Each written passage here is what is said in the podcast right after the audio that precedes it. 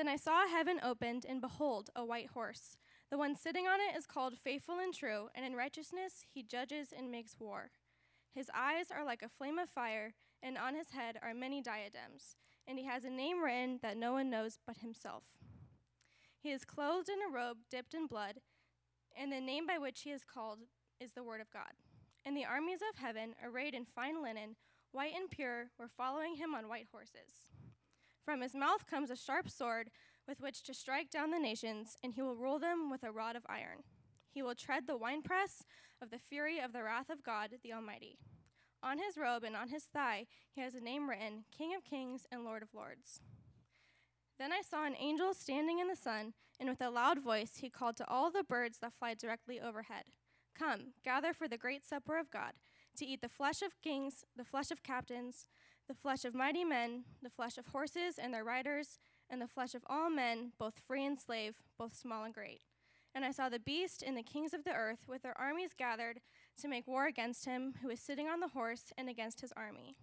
And the beast was captured, and with it the false prophet, who in its presence had done the signs by which he deceived those who had received the mark of the beast and those who worshipped its image.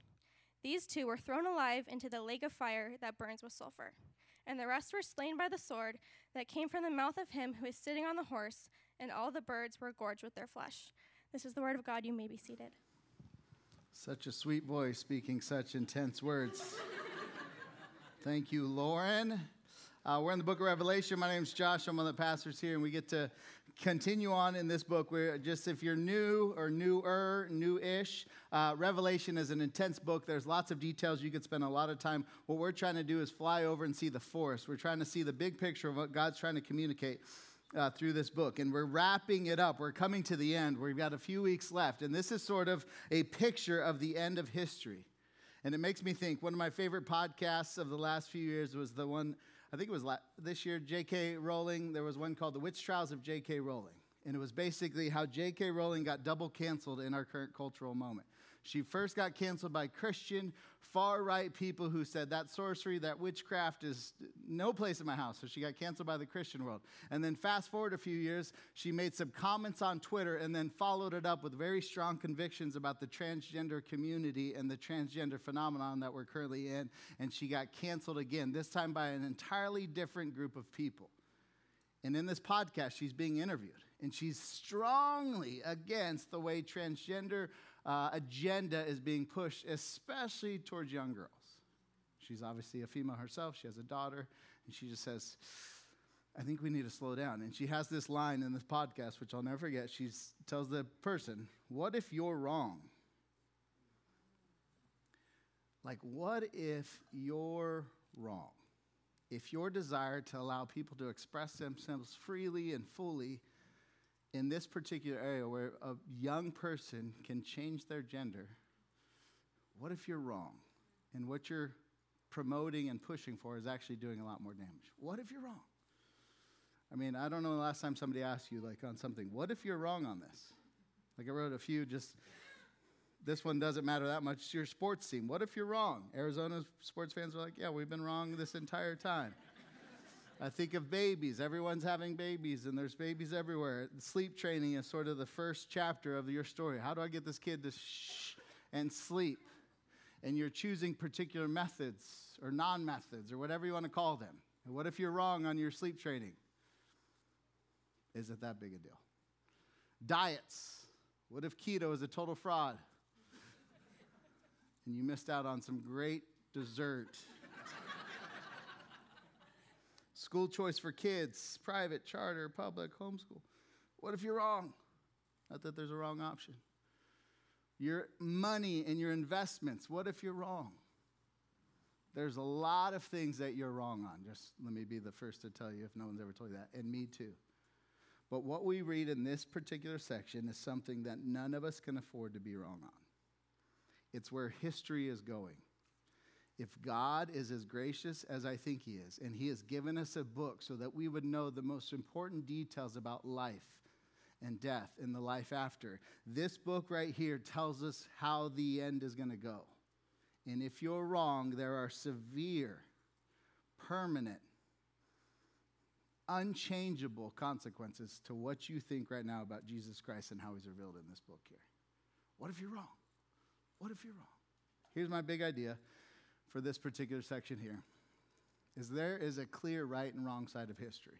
What we're going to read is the right and wrong side of history through the lens of victory, resurrection, and reward. That's what we see here. But just so you know, a little caveat, even as we walk through there, there are a lot of details that are a little fuzzy or less clear is what I'd say. There's a clear right and wrong side of history and some less clear details. If you're like a lifer Christian and you've been through the church thing and you've done this, you have some opinions about what I'm about to teach, I promise. Some of you won't agree with what I come to a conclusion of. I guarantee that'll happen. But I want to say those are in the less clear details that we can fight over. But there's some big buckets we must get right before the end of all things. That's my prayer, is that we would be clear on the important things. So let's just bow our heads and pray to enter into this space. God, we want to prioritize that which you prioritize. We want to have convictions on that which is fuzzy. We want to hold it with civility.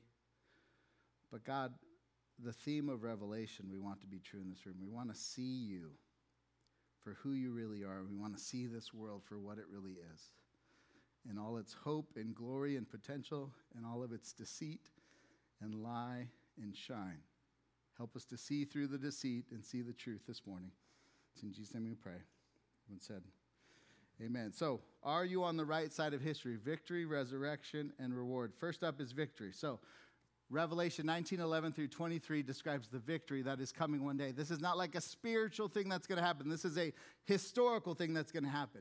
If there's historians around at this point, they're going to write it down and say, this is what ha- this is what is coming. But just to remind you, we're going to walk through these questions. If you're a note taker, here's sort of how I'm going to outline each of these sections. There's going to be something very clear, something less clear, and there's going to be good news in all of this. So what is clear as we read through this? Here's what's abundantly clear. Lauren just read it. There is a victory coming. So let's just read again part of what she read. I want to read chapter nineteen, verse eleven, down through verse sixteen. This is what we're waiting for. This is the end of it. This is the last page of the last chapter before the new heavens and the new earth. Then I saw heaven opened, and behold, a white horse. The one sitting on it is called Faithful and True, and in righteousness he judges and makes war. His eyes are like a flame of fire, and on his head are many diadems. And he has a name written that no one knows but himself. And he is clothed in a robe dipped in blood, and the name by which he is called is the Word of God. And the armies of heaven, arrayed in fine linen, white and pure, were following him on white horses. From his mouth comes a sharp sword which, with which to strike down the nations, and he will rule them with a rod of iron. He will tread the winepress of the fury of the wrath of God, the Almighty. And on his robe and on his thigh, he has a name written, King of Kings and Lord of Lords. This is the end. This is the main character on full display. Look at him. There's a great Maverick City song that just repeats, look at him, look at him, look at him, look at him. Would you just look at him, look at him, look at him, look at him. His eyes like fire. His hair like wool. Look at him, look at him. And that's what John wants us to do. That's what John couldn't help but do. He just looked at him. And here's the picture of Jesus. Just to recap, he's sitting on a white horse. The first time Jesus came to earth, he was a humble baby born to a poor family in some backwoods place that nobody took notice of. He lives a perfect life, thirty some odd years of perfection.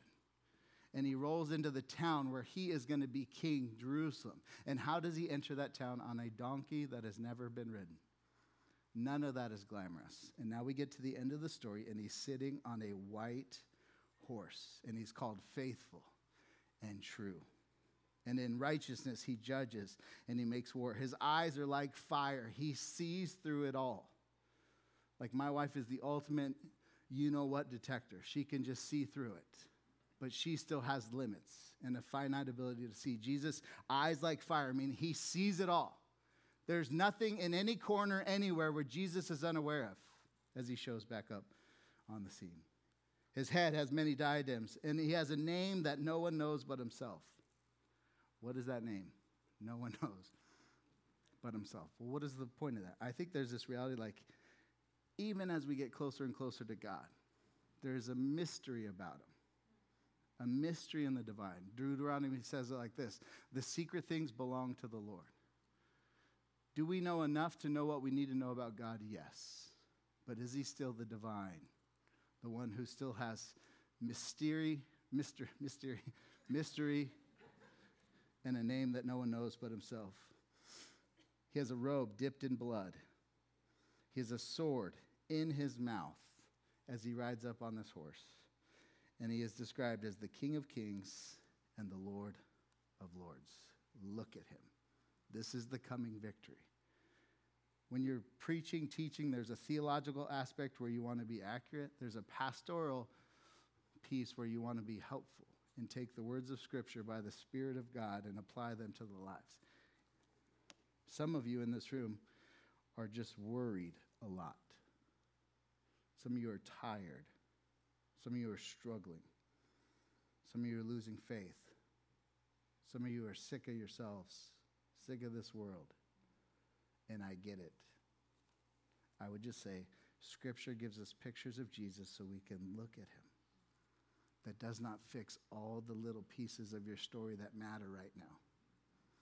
But that's what faith is, is taking our eyes off that which we can see to see that which we cannot see for our good and for his glory. Look at the one sitting, seat, seating on a white horse. But I love this here. He's not alone. He's not a one-man crew, although his crew isn't doing much. Verse fourteen, here's how we're described in this. And the armies of heaven, arrayed in fine linen, white and pure, were following him on white horses. I love it. King Jesus sitting on the horse. And then behind him, the army of the faithful ones, you and I. What are we doing in this battle of Armageddon? Nothing. We're just following him. What do we look like? We look exactly like we've been described all throughout Revelation. One of the most fascinating things with Revelation is you have these beautifully glorified pictures of Jesus Christ. You have these horrific pictures of sin and evil, the beasts, the mother of prostitutes, the mother of prostitutes riding a beast, the dragon trying to kill the woman, and it, like, evil is personified in all these crazy graphic ways. Jesus is this perfect one. And then throughout this, you have this group of people, the people of God, and they're always described the same way: perfect, blameless, wearing white, pure. Who is that? That would be all of you in this room with faith in Jesus Christ. All of you in this room who I know are not pure, blameless, perfect, wearing white in any way, shape, or form. What's the disconnect? That's the gospel of Jesus Christ. That's what makes this different than religion. Religion is like, work hard, work hard, work hard, work hard, work hard. And then maybe one day you'll get to a point where you can kind of express yourself as good enough. As soon as you place your faith in Jesus, you are white, pure, covered completely. Nowhere else do you get that sort of love and forgiveness and cleansing. But that's who's with them. And all they're doing is following him on white horses. My favorite verse through all of Revelation is not what I thought it'd be. I thought it'd be some glorious picture of Jesus, but it was a few weeks ago, Revelation fourteen. Here's how the church is described. It's these who follow the Lamb wherever he goes. Like, I have four kids. I have big dreams for them. Vocationally, relationally, I want them to marry a great woman. I want them, like, we're all the same. But if that right there is not at the center of my hope for myself, my hope for my family, my hope for this church, I have missed it. I could have everything this world has to offer. I could be the most moral American Christian ever. And if I don't get that, I don't get Jesus. We are the ones who follow him wherever he goes. And we just so happen to follow him into victory as well. But then we also see the other side of victory is defeat. It's what Lauren read, and it's, again, very graphic. Let's just read now the other side, next paragraph, verse seventeen and eighteen. Here's how God describes those who refuse to worship Jesus. Then I saw an angel standing in the sun, and with a loud voice he called to all the birds that fly directly overhead, "Come, gather for the great supper of God, to eat the flesh of kings, the flesh of captains, the flesh of mighty men, the flesh of horses and their riders, and the flesh of all men, both free and slave, small and great. Yikes. What's happening here? Last week there was this marriage feast between Jesus and his followers. This week there's defeat, and the way it's described is the birds of the air are called to come eat the flesh of those who refuse to worship Jesus. Is it going to be this bad? It'll be worse. John, through his imagery given to him by God and inspired by the Spirit to write this down, is just giving us pictures of that which we can't fully know until we arrive here. And the way he describes separation from God for all eternity is like the birds of the air coming to devour them. And the thing I just want to make note of is both free and slave, small and great. Our cultural moment lives in this. There's oppressed, there's oppressor, there's victims, there's those who create victims, there's, and those become the, the main talking categories in a lot of spaces. Slave and free man. Slave, slave master. Small, great. Every sort of man and woman will be on this side, those who refuse to worship Jesus. We don't get an out because life handed us certain circumstances that we say, but this doesn't apply to us. When we meet him, we're either standing behind him or looking at him, facing judgment coming our way. Small and great, free and slave. What about Satan and all that other evil? Verses nineteen through twenty-one. Then I saw the beast and the kings of the earth, their armies, gathered to make war against him who was sitting on the horse and against his army. And the beast was captured, and with it the false prophet, who in its presence had done the signs by which he deceived those who had received the mark of the beast, who worshipped its image. These two were thrown alive into the lake of fire that burns with sulfur. And the rest were slain by the sword that came from his mouth, who was sitting on the horse, and all the birds gorged were gorged with their flesh. Smokes. Again, there is a coming victory. There's a king sitting on a horse with his followers behind him. And then there's those that refuse, who will be gorged by the birds of the air, whatever that means. I don't care to figure it out personally. But John wants us to be abundantly clear. There is a victor in all this. Now, what is less clear in this?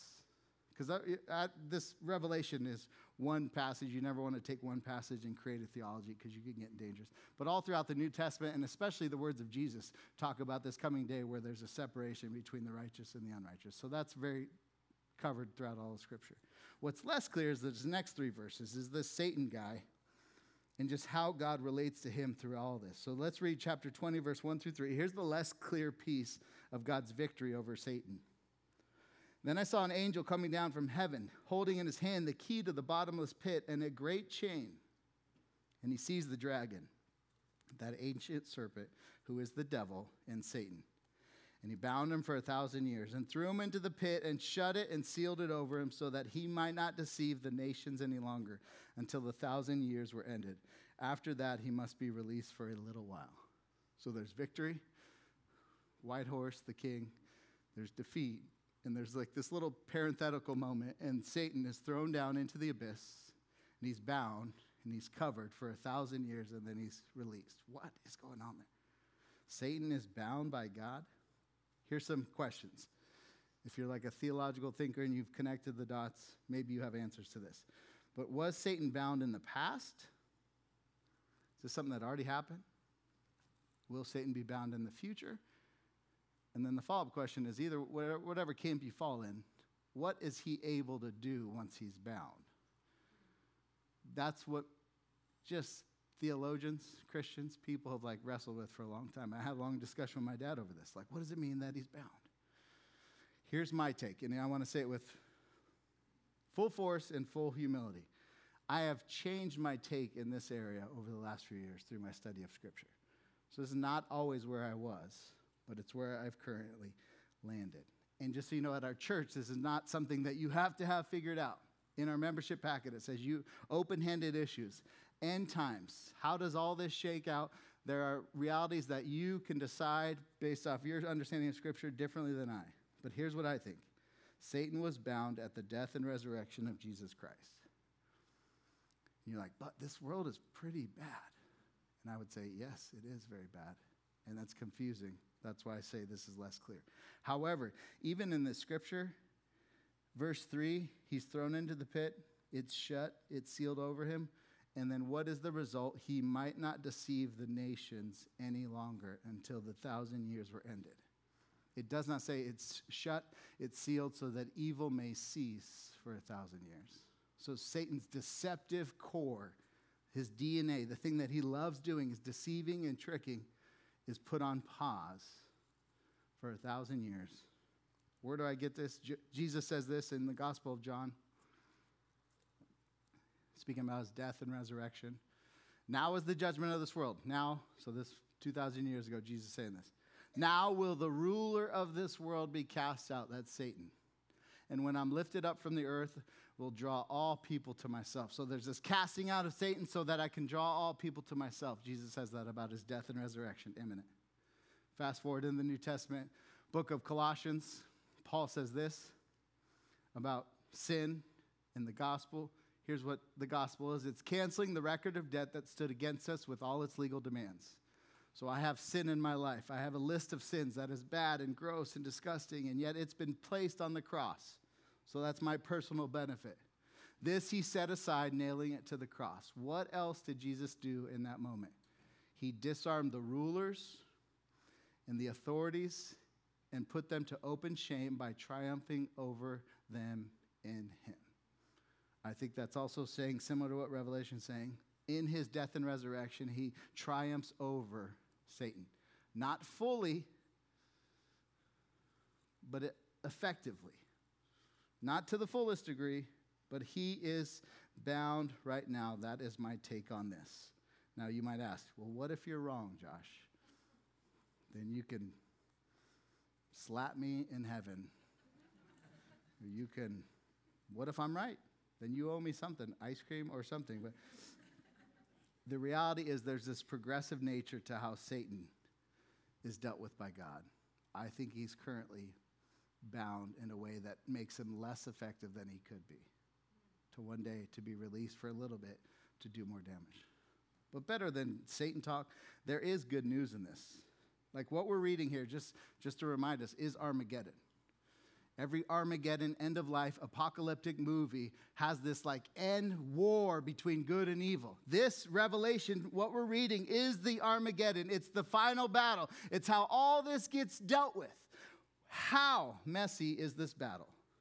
It's surprisingly not that messy. Two things in this passage I want us to see. The blood and the sword. Verse thirteen of chapter nineteen. Let's read about the blood involved in this battle. He is clothed, that would be Jesus, in a robe dipped in blood, and the name by which he is called is the Word of God. The only blood shed in this Armageddon battle is pre-shed. It's Jesus showing up to the battle covered in his own blood. How is the victory of the world going to be won? Through the shed blood of Jesus Christ. It's a done deal. More than that, verse fifteen, go to fifteen. What's the final, like, triumphant ending of all this? Verse fifteen. And from his mouth comes a sharp sword. Maybe there's going to be blood from this, with which to strike down the nations, and he will rule them with a rod of iron. So Jesus is on this horse. He's got a sword in his mouth. Why? To pull it out and to defeat people? Kinda. The sword in his mouth is a descriptor of where the power is going to come from to win this battle, from his mouth. When Jesus shows back up, he does not need to hurt anyone. He doesn't need to arm wrestle strength away from Satan. He just needs to speak, and it's over. That's what we're waiting for, Christian. The trumpet to sound, Jesus to descend, and for him to speak, and it's over. How was the world created? God spoke, and the world was. How will the world be recreated? Jesus will speak, and all evil will be dealt with, and the newness will arrive. That's what we're waiting for. Second Thessalonians says it like this. The lawless one is going to be revealed, whom the Lord Jesus will kill with the breath of his mouth and will bring to nothing by the appearance of his coming. That is the victory we long for. But more than that, there is a resurrection described in here. Again, resurrection. Here's the verses we're going to read, four through ten. You got that slide there? Yeah. Next one, just a reminder. Here's what is we're walking through in each of this. Something's very clear. Something is less clear. There's good news. So let's just read it all, four through ten together, to get it on our bones. Then I saw thrones, and seated on them were those to whom the authority to judge was committed. Also I saw the souls of those who had been beheaded for the testimony of Jesus and for the word of God, and those who had not worshipped the beast or its image and not received its mark on their foreheads or their hands. They came to life, resurrection, reigned with Christ for a thousand years. The rest of the dead did not come to life, resurrection, until the thousand years were ended. This is the first resurrection. Blessed and holy is the one who shares in this first resurrection. Over such, the second death has no power. But they, those just described, will be priests of God and of Christ, and they will reign with him for a thousand years. Verse seven. And when the thousand years are ended, Satan will be released from his prison and will come out to deceive the nations that are at the four corners of earth, Gog, Magog, to gather them for battle. Their numbers like the sand of the sea. And they marched up over the broad plain of the earth and surrounded the camp of the saints and the beloved city. But fire came down from heaven and consumed them. And the devil who had deceived them was thrown into the lake of fire and sulfur, where the beast and the false prophet were. And they will be tormented day and night forever. Again, that's a mouthful. That's a big picture. What is clear, though? I saw on the thrones, and there were those who were, came to life, is the description of one, or the other people described as the rest of the dead that did not come to life until after the thousand years has ended. And then John describes this. This is the first resurrection. Here's what Christians believe. There's coming a resurrection. Poor Christian theology teaches a heaven that is disconnected from my earthly existence. Like, I'm just going to go off, my soul's going to be up there, and that's the end game. That's a temporary reality. What we're longing for is a day coming, the second resurrection, the final resurrection, when we are raised again with our bodies, not just Christians, but non-Christians alike. And God will judge and reward all people according to what they did in those bodies, the Bible says. These bodies matter. They're going to get better. Thank the Lord, but they matter. Our physicalness matters. We are not just souls with temporary skin. We are mind, body, soul. This is how God made us. This is very clear. What is less clear as you get into this, there's a thousand years, there's a first resurrection, there's a second death. How does all this fit together? So I just want to walk you through very quickly the views that Christians have held for thousands of years, and we've disagreed for thousands of years, and I personally have changed my mind on over the last few years. So here's, I asked my wife, which one are you, which millennial view do you have? She says, I don't know. So here's her chance to figure out what she thinks about all this. Here's the first option, post-millennialism. So in there we read, thousand years, thousand years, thousand years. Revelation, a lot of people just pin Revelation to this thousand-year thing. It doesn't happen until twenty chapters in. So it's not the most important thing. It's just an element of the whole image. But here's what certain people believe, especially early American Christians, Jonathan Edwards, is there's the church age. Jesus dies, then the church kicks in. When does that thousand-year reign happen where Satan's bound and the church gets to enjoy life more fully? At some point, the church is going to kind of tip the scales on society, and society is going to become more and more Christian, and the millennial reign reigns. It's not a literal thousand years. It's just like heaven on earth because the church has done its job so well. And if you're naturally pessimistic like me, you just smirk and say, that's cute. But God-fearing men and women believe that and still believe that. And then after we reign on earth because the church has stepped up, there's a return of Christ in a final judgment, a resurrection to the living and the dead, and then the new heavens and new earth happen for all eternity. That's postmillennialism. I think it's the least seen in Scripture. Here's the second one. This is what I believed. I didn't grow up in the church. My dad becomes a Christian, starts taking me to churches. All the churches I went to believe this. All the men that taught me early on in my faith taught this. So this is like near and dear to my heart. Men I way smarter than me believe this. So there's a church age. We're currently in it. When they hear the thousand-year reign and the binding of Satan, it's a future reality coming. There's coming a moment. Some people put a seven-year tribulation in there with the rapture. Those of you that have Left Behind books that you need to take to Goodwill because they've been sitting around for, that's what all that is. Church age, rapture, gone, seven years of tribulation, and then thousand years on earth, people are reigning. And then Jesus comes back once and for all, and then eternity. People, God-fearing people believe this. But I think its influence is waning just based off seminaries and the different influences coming in. So if you're from Texas, you for sure believe this. It's required living to be a citizen of the... Now, just so you know, when they say the first resurrection, what they're saying is the rapture, and then there's a reigning during this thousand-year reign. So I'll take it to this one. Again, I'm not going to fight about this. If you want to discuss it, I love to. But the final one is amillennialism. It doesn't mean no millennial. It just means the church age and that thousand year are the same thing. When John says, a thousand years of reigning where Satan is bound, it's while the church is alive and active on this earth. Well, how long is it? As long as God wants it to be. Only the Father knows the hour, Jesus says. Well, then what's all this resurrection talk? I tend to think this first resurrection, those that had died, with their faith intact in Jesus Christ, are now reigning with him during this millennial reign while Jesus is king of all things, but he just happens to be sitting in heaven until one day his throne is going to come down and take residence here on earth. And then when that happens, there's a final judgment, final resurrection, and then eternity starts. This is how Christians throughout thousands of years have debated the thousand years. Is it important? Yes. Do people disagree with me? Yes. Do I disagree with some people? Yes. Do your work. If you want to fight me on it, meet me outside after church, and we will do this. We will do this. But seriously, in all humility, I was not believing this four years ago.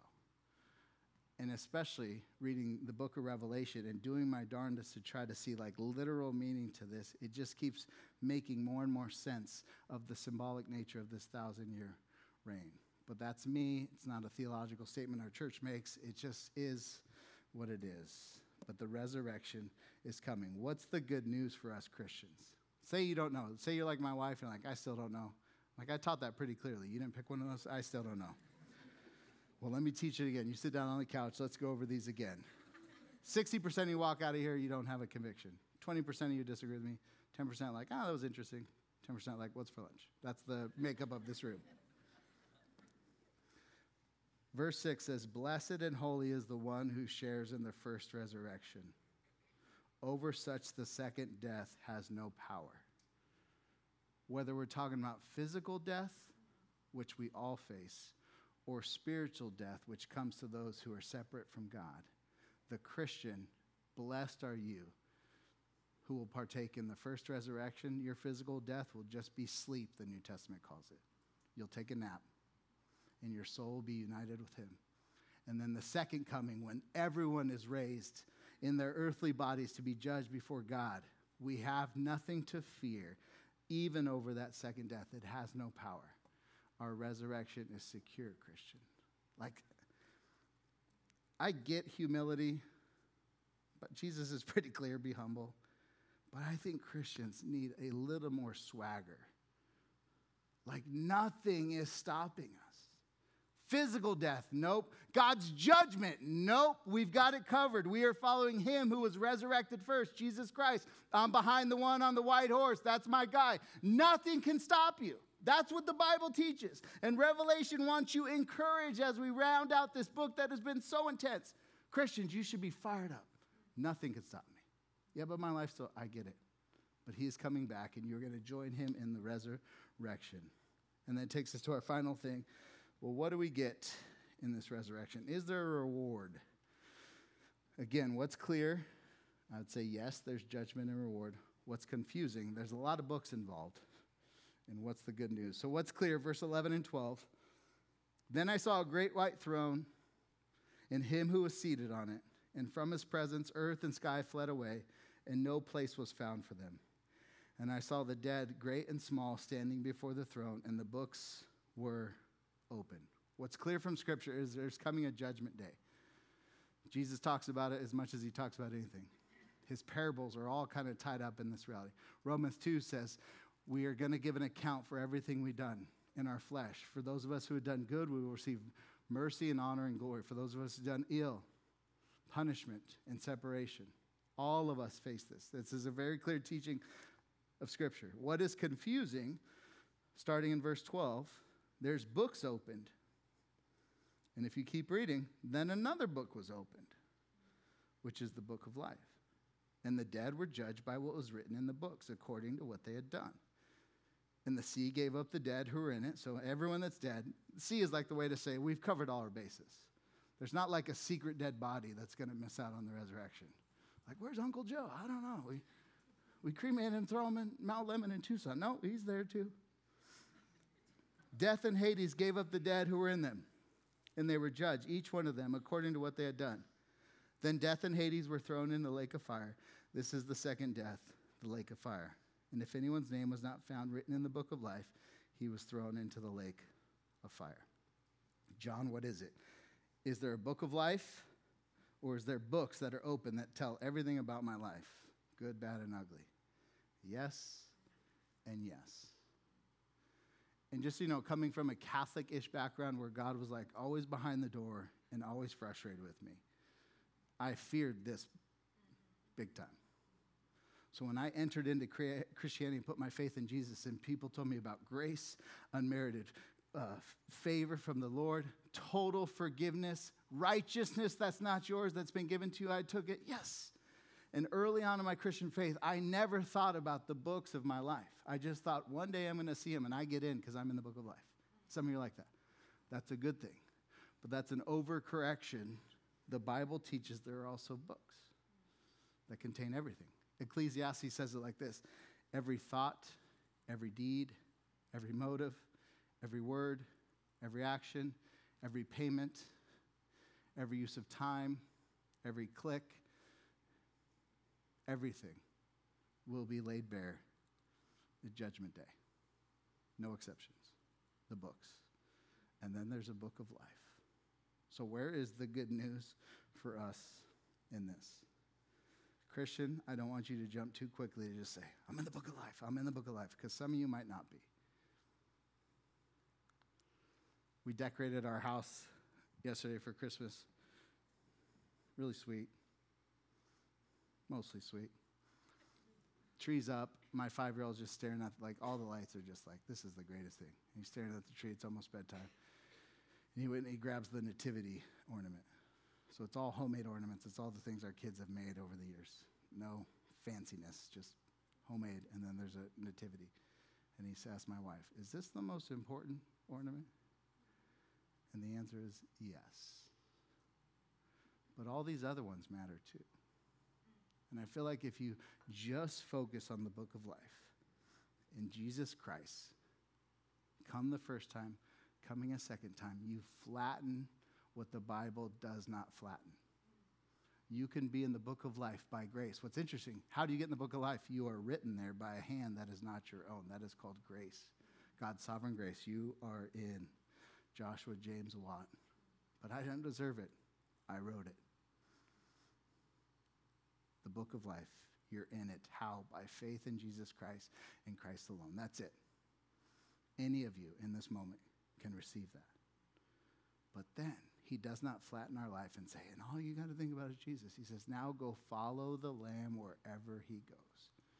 And now we have these books of our life with all the bad covered in red blood by the blood of Jesus Christ. Amen. And we have all these deeds that we're now doing as we try to faithfully follow him. And one day they're going to be open and we will be rewarded.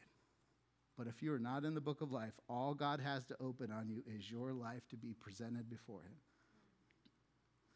in a holy, perfect, good, and righteous judge. Cannot turn a blind eye to all the bad in there. But you can have that covered by him who shows up at the final battle covered in his own blood, which he willfully chose for you and for me. This is where history is headed. Are you on the right side of history? Just a few people in this room, I think, need some encouragement. Christian, you're probably wrong on some of the details of this book, but you have the important ones. He's coming back on a horse, and you're going to be behind him and enjoy eternity forever. The next group of people, a non-Christian in here who knows that you are not a Christian. I wrote these things as I thought about you. There are some things in life that get discussed and debated too much. Jesus Christ and his role in history is not one of those things. He is coming back. He will separate the faithful ones from those who rejected him. And that separation is not a temporary thing, but it's permanent. And the one on the white horse will confirm and affirm all that. But then here's the one my heart goes out to, the Christian in this room. Those who think they're Christian. We got a growing church. We've got people coming in here from a variety of backgrounds. And some of you overassume your faith because of your family heritage, your background, the fact that as I look at all the religious options on the checks, I'm not any of those, so therefore I'm Christian. Here's how Christians throughout this entire book are described. Those who follow the Lamb wherever he goes. If you don't follow him now in real faith, one day you're going to see him and you're going to be not behind him, but staring at him as he gets off his horse to sit on his throne and judge you once and for all. This is where history is going. We can debate it all we want, but God in his kindness has given us so we would know, so that you could be on the right side of history and I could be on the right side of history. And we can long for the day where Jesus comes back. Amen? Let's pray, church.